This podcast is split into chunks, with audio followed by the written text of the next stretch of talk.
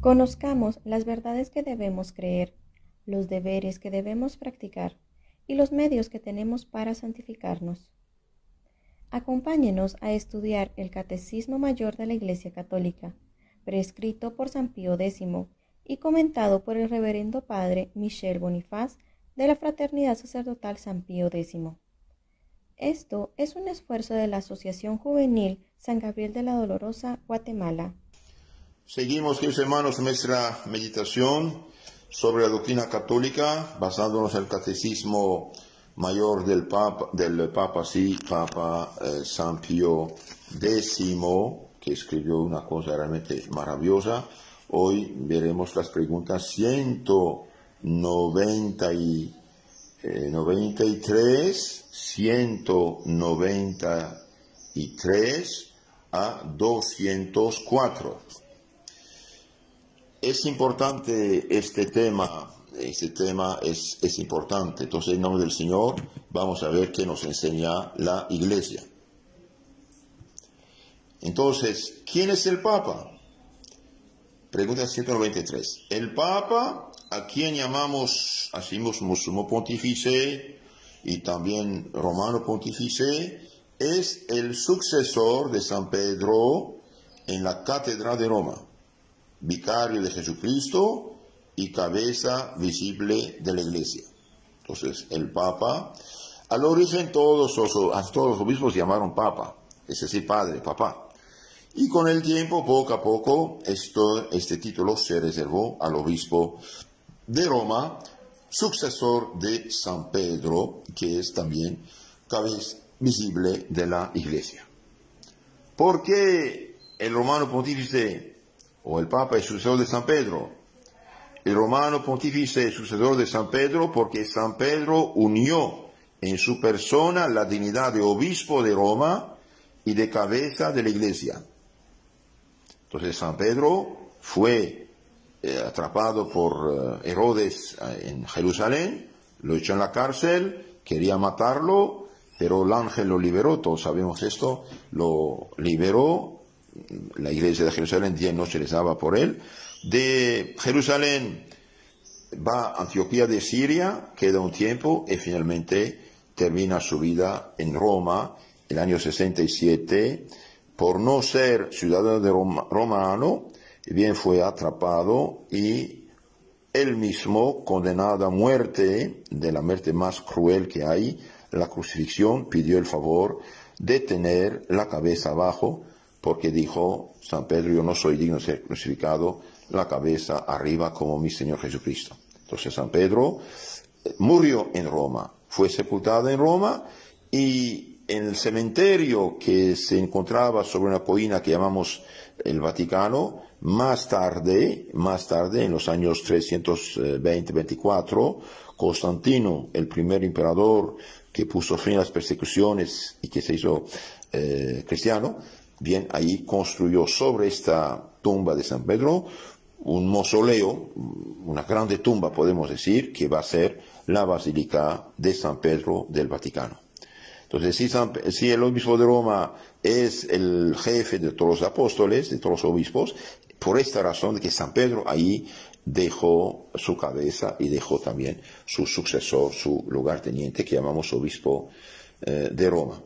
Entonces, el romano pontífice es sucesor de San Pedro, porque San Pedro unió en su persona la dignidad de obispo de Roma y de cabeza visible de la Iglesia. Estableció en Roma por divina disposición su sede y ahí murió crucificado, como dije. San Pablo también murió en Roma, degollado por tener pasaporte romano. Por esto, el que es elegido obispo de Roma es también heredero de la autoridad de San Pedro. Hay unos protestantes, pobrecitos de ellos, sin ningún derecho toman la Biblia, la tergiversan, nos atacan, dicen cualquier cosa, no tienen ninguna razón. Si ellos nacieron 1500 años y más después de Cristo, ¿con qué derecho nos hablan? ¿Quién conoce mejor la historia de la familia?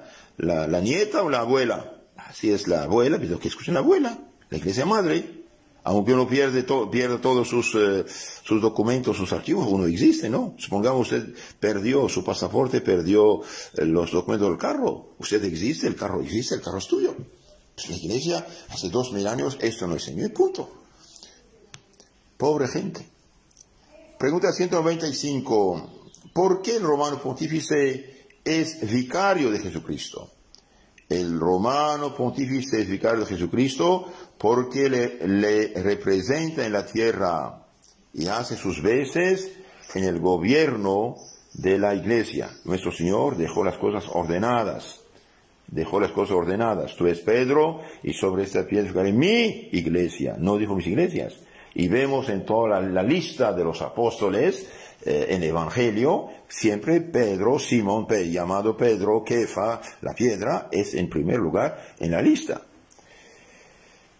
No hagamos caso a los protestantes, no tienen ningún derecho a tocar la Biblia. Son unos que fastidian, se pierden y pierden a la gente con la Biblia en la mano. Esto no vale nada. Entonces el romano pontífice o el Papa es vicario de Jesucristo porque le representa en la tierra y hace sus veces en el gobierno de la Iglesia.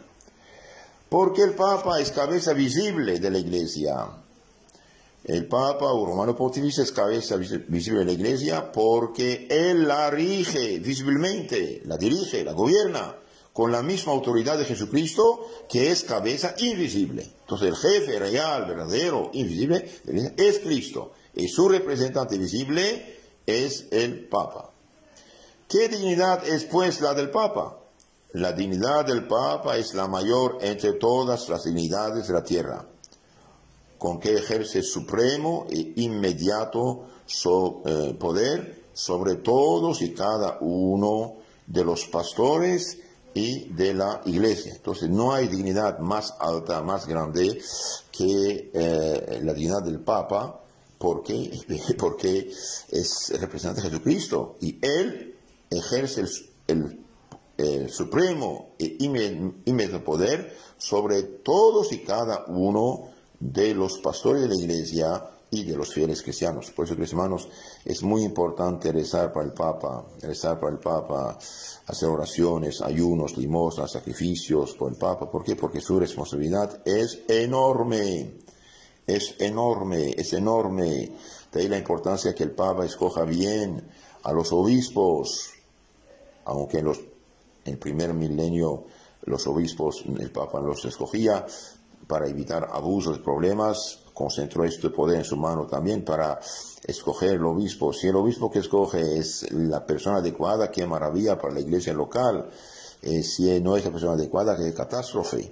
Por ejemplo, el Papa Benedicto, he leído que había removido 100 obispos de su lugar porque no estaban adecuados en su lugar.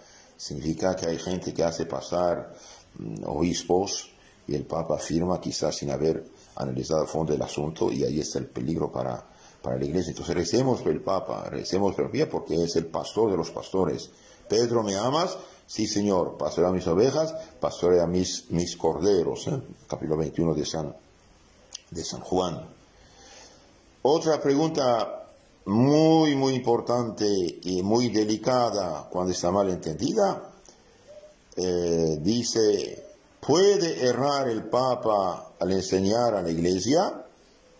El Papa no puede errar, es decir, es infalible en las definiciones que atañen a la fe y a las costumbres.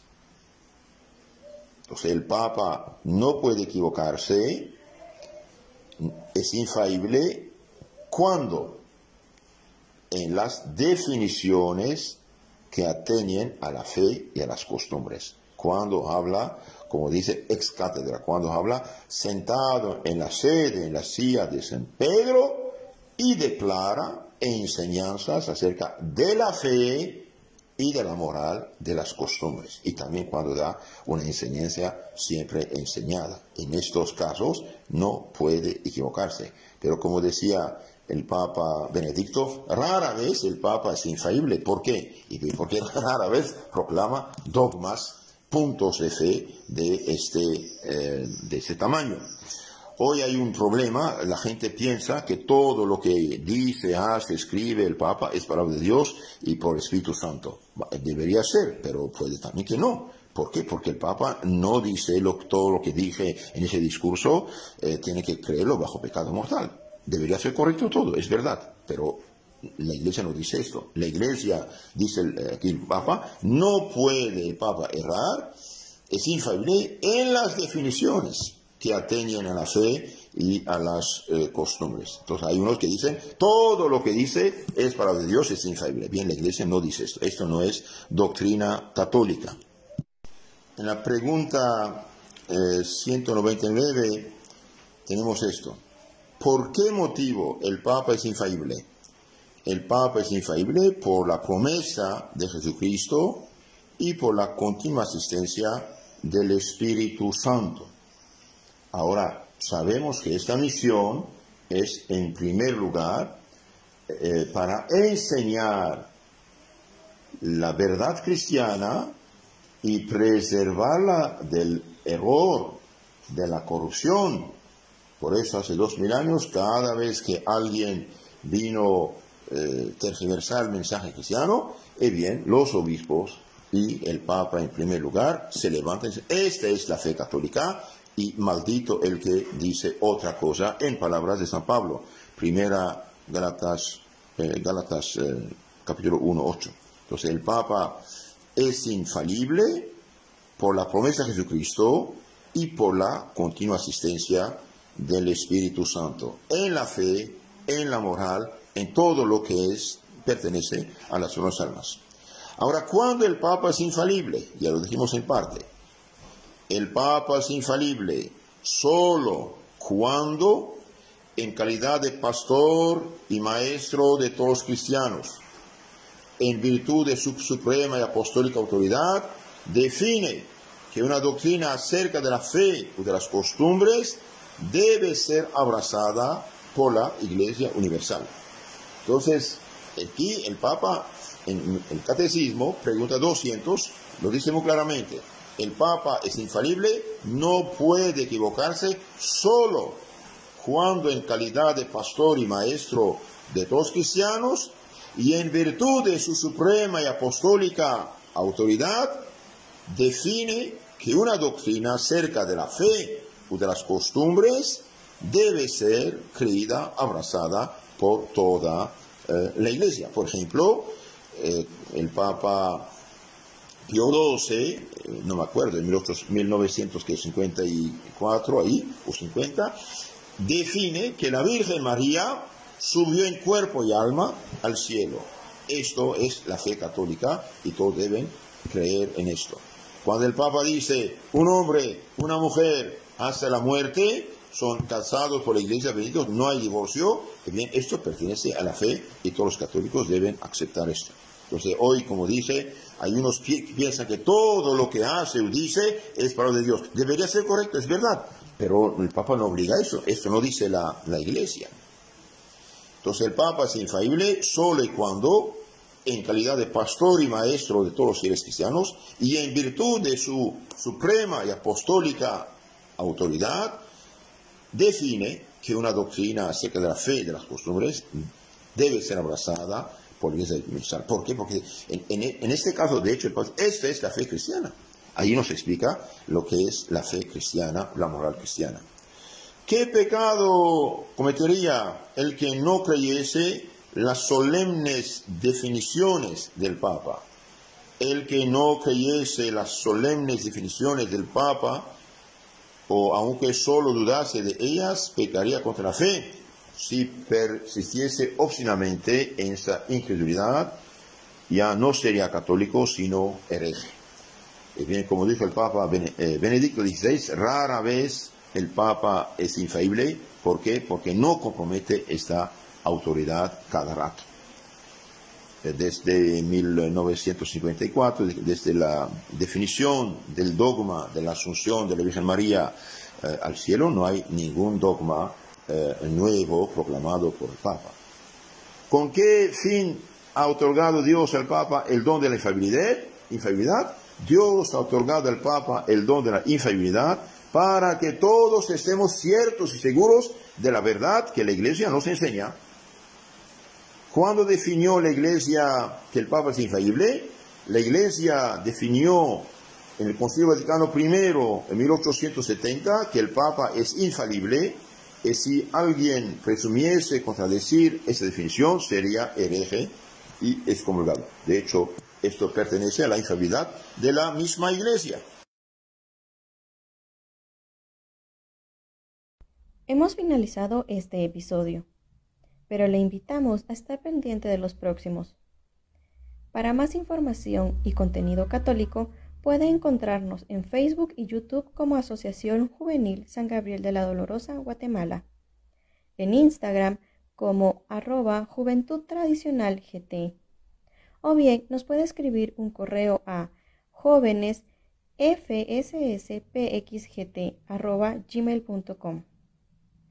Lo invitamos a que pueda compartir nuestro contenido con sus contactos y así enriquecer nuestra fe.